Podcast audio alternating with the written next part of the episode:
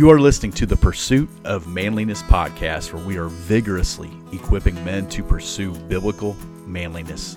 This is our midweek A Quiet Life podcast that focuses on living a quiet life, mind your own affairs, work with your hands, and be dependent upon nobody. For more information, visit us at thepursuitofmanliness.com. It is uh, no secret that I am directionally challenged. I think I could get lost in my own backyard. I'm always amazed at those guys. You'll say, uh, "Hey, how do I get to whatever you know place location?" Well, you need to head west, and then I'm like, "Stop! I'm not Lewis and Clark. Just don't don't tell me I'm not an Eagle Scout. Just uh, is there a Subway? Is there a McDonald's? There's a reason why the good Lord let us have street signs so we know where we're going. What's the name of the road? Like, what am I looking for? Is there an exit, right? But some of you guys, I don't know if there's like a compass built into your nose or uh, how do you figure? I don't know how you know. I asked a group of guys that a while back. I'm like, which direction am I facing right now? And like half the room said east. Like, how did you know that? How did you know? Like, looking, I, I don't get it. As a matter of fact, I, on my desk here, I have this pretty, not, it's upside down. There you go. I got this pretty, uh, fancy handheld GPS. We like to go hike and, and we're not scaling walls or anything, but we like to go on trails and, and, and see things, you know, as a family that, you know, and, and I have a wife and, and three kids. So I feel like not only am I on the trail, but I'm also like the protector. I'm responsible for these, these people while we're out there. So I bought this handheld Garmin GPS thing. I even bought the case for it. So I'd put it in my backpack and protect this thing and I have absolutely no idea how to use it. I'm probably not going to read the manual. I, I, I, can't hardly figure out how to turn it on.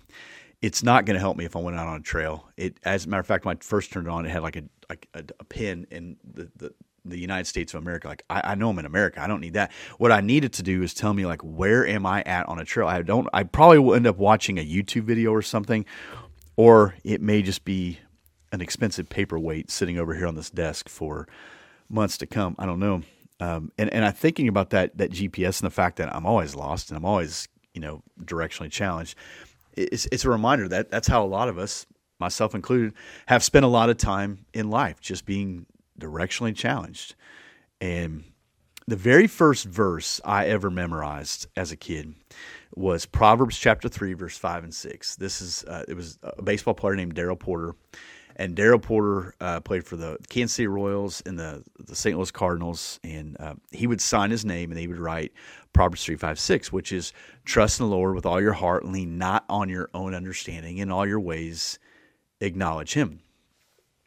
And so I would, you know, that was the verse I memorized to this day. I, I still know it, and uh, and so I grew up in church, and I had made a profession of faith as a kid and I went to a church, and then Monday through Friday I went to Catholic school. So a couple things.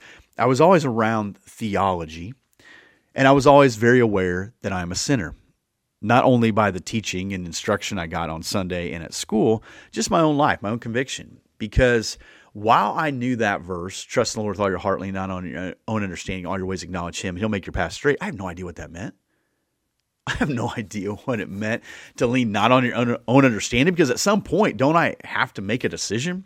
At some point, don't I have to try to fit in with my friends? At some point, do I realize the stories I tell are not near as exciting as the other people tell? So I'm going to lie. I'm going to make them bigger. I'm going to, like, you know, it, it felt like survival mode. I knew I believed in God. I knew I believed in Jesus. I knew the Bible was important. I had no clue what was in it. I had no idea how to live this out. And it's nobody's fault but my own because I exerted really no effort because in my mind, it was survival mode. Say what you need to say, do what you need to do, act how you need to act, but all the while knowing like what I wanted was to follow Jesus, but also really wanted to fit in. I also wanted to have friends. I also didn't want to feel weird, insecure, lacking. I mean, all those things. And if we're not careful, that's what we take into our adulthood too. We kind of feel the same way. So I look back on that and ask, did anyone know that I was completely lost? Did anyone anywhere, and again, I'm not blaming nobody. Believe me when I say that. I'm not, but did anyone look at me and say, that kid has no idea what he's doing. That kid is just trying to fit in. He's just trying to act the part, or he's just. Did anyone know I was in survival mode? Because I think a lot of kids are in survival mode. Do we at least identify that? I don't, what kind of help should I have asked for?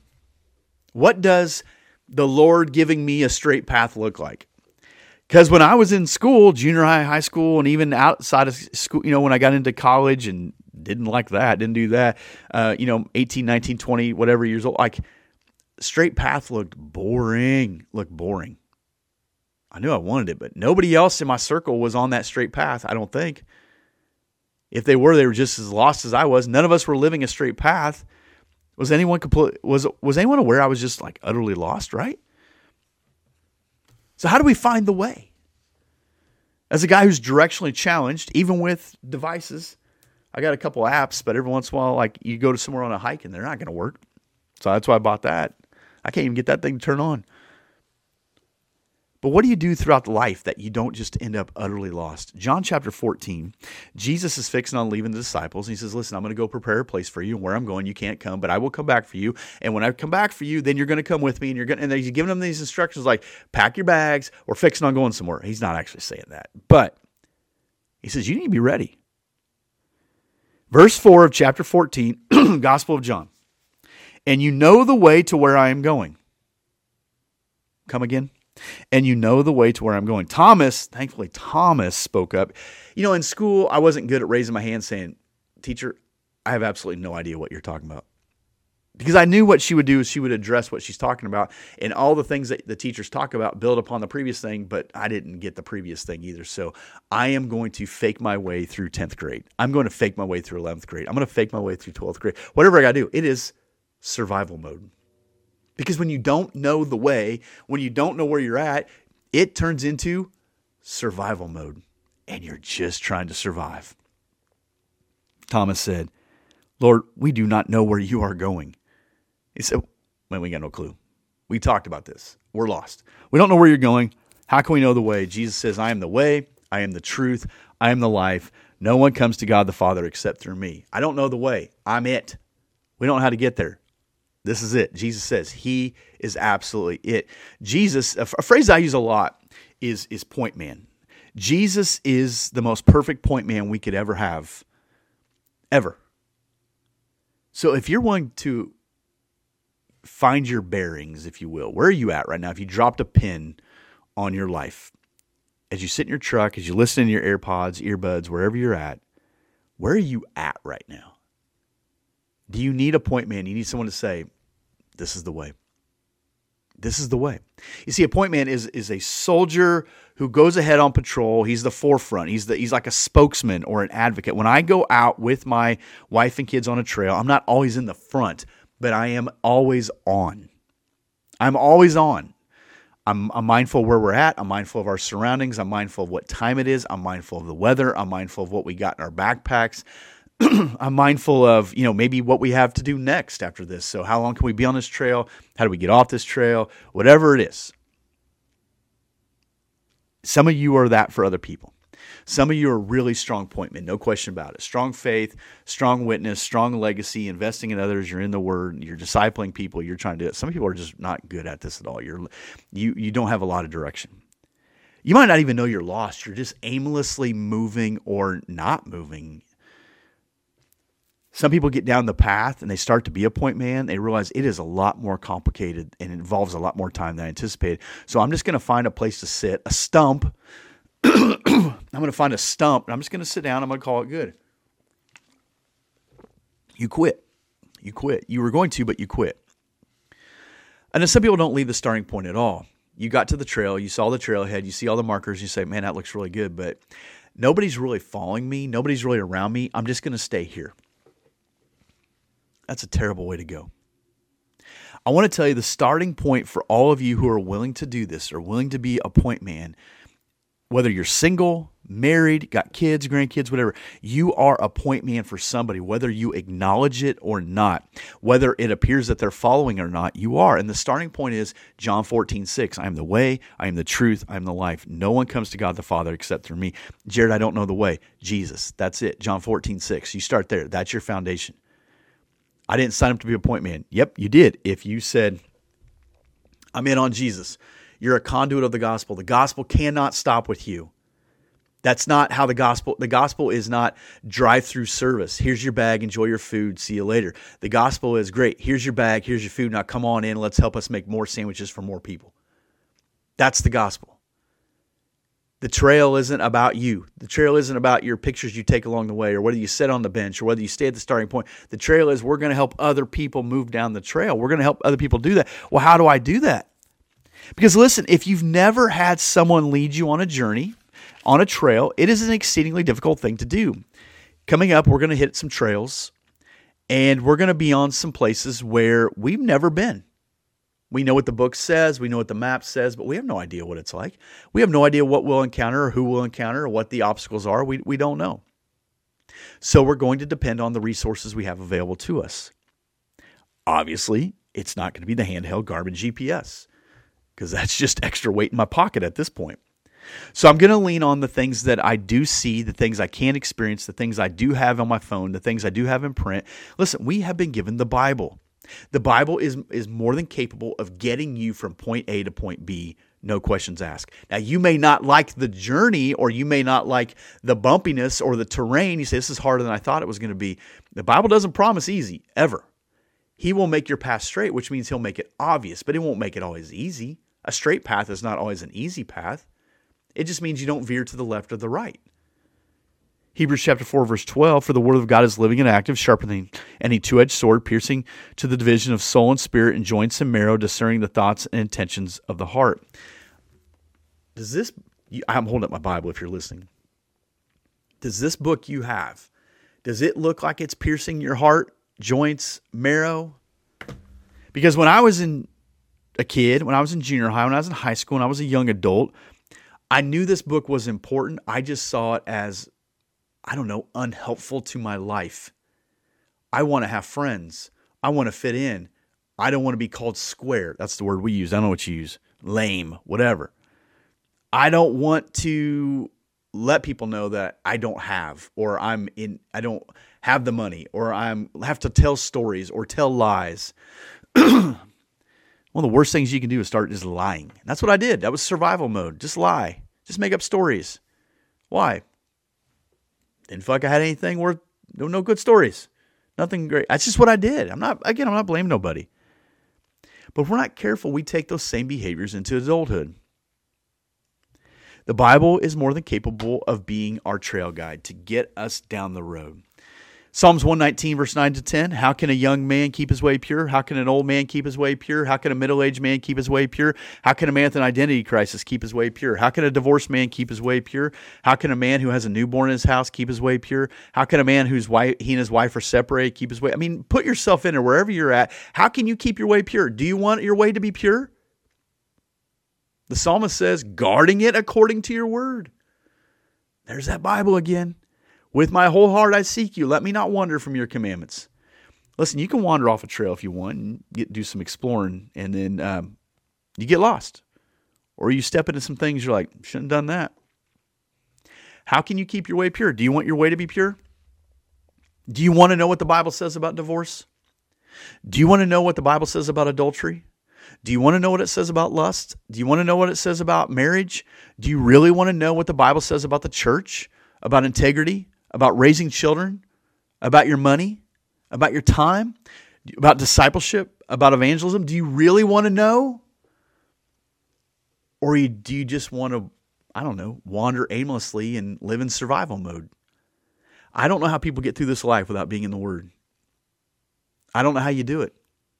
And some of you go, I don't know how I'm doing it either. I'm barely hanging on. I get it. The Bible, again, is more than capable of getting you from point A to point B, but you have to get in it. First and foremost, you need to surrender to Jesus. You got to surrender to Jesus and say, listen, You are the ultimate point man. The, example I follow is yours. You can learn from a lot of people. I hope you can learn from this podcast. I hope you can learn from the content that's out. That's great. But ultimately, you got to get to Jesus. I'm a flawed man. I don't have this figured out. I'm going to make mistakes. I'm going to say things that I look back and go. I was talking to a guy the other night about podcasts. You know what the funny thing about podcasts and video content is? It's like being in when you were in high school, the clothes you used to wear, and you look back and go, "What was I thinking?" But in the moment, you thought it was really good. That's what putting content out is like. I look back on some things and think, "What was I thinking?" But you thought it was good in the moment. That's where I'm at now. But ultimately, I want to get you to Jesus. He's the ultimate point man. But you be one too. I'll be one with you. Okay, we'll be point man together because it is hard to go on a path that you haven't had. And there's a lot of guys go, well, no one's ever shown me the way. I, I understand that. I just said I was completely and utterly lost. I had the framework all around me, but for whatever reason, I didn't grab it. So, like a Garmin handheld GPS, I wasted a lot of money. I wasted a lot of time. I wasted a lot of relationships. I wasted a lot of integrity. I wasted a lot of purity. I wasted a lot of everything just trying to find my way you got to stop and say, I need help. The only way you're really going to get that help is Jesus. So you made a decision to follow him. That's great. Now do it. Now do it wholeheartedly.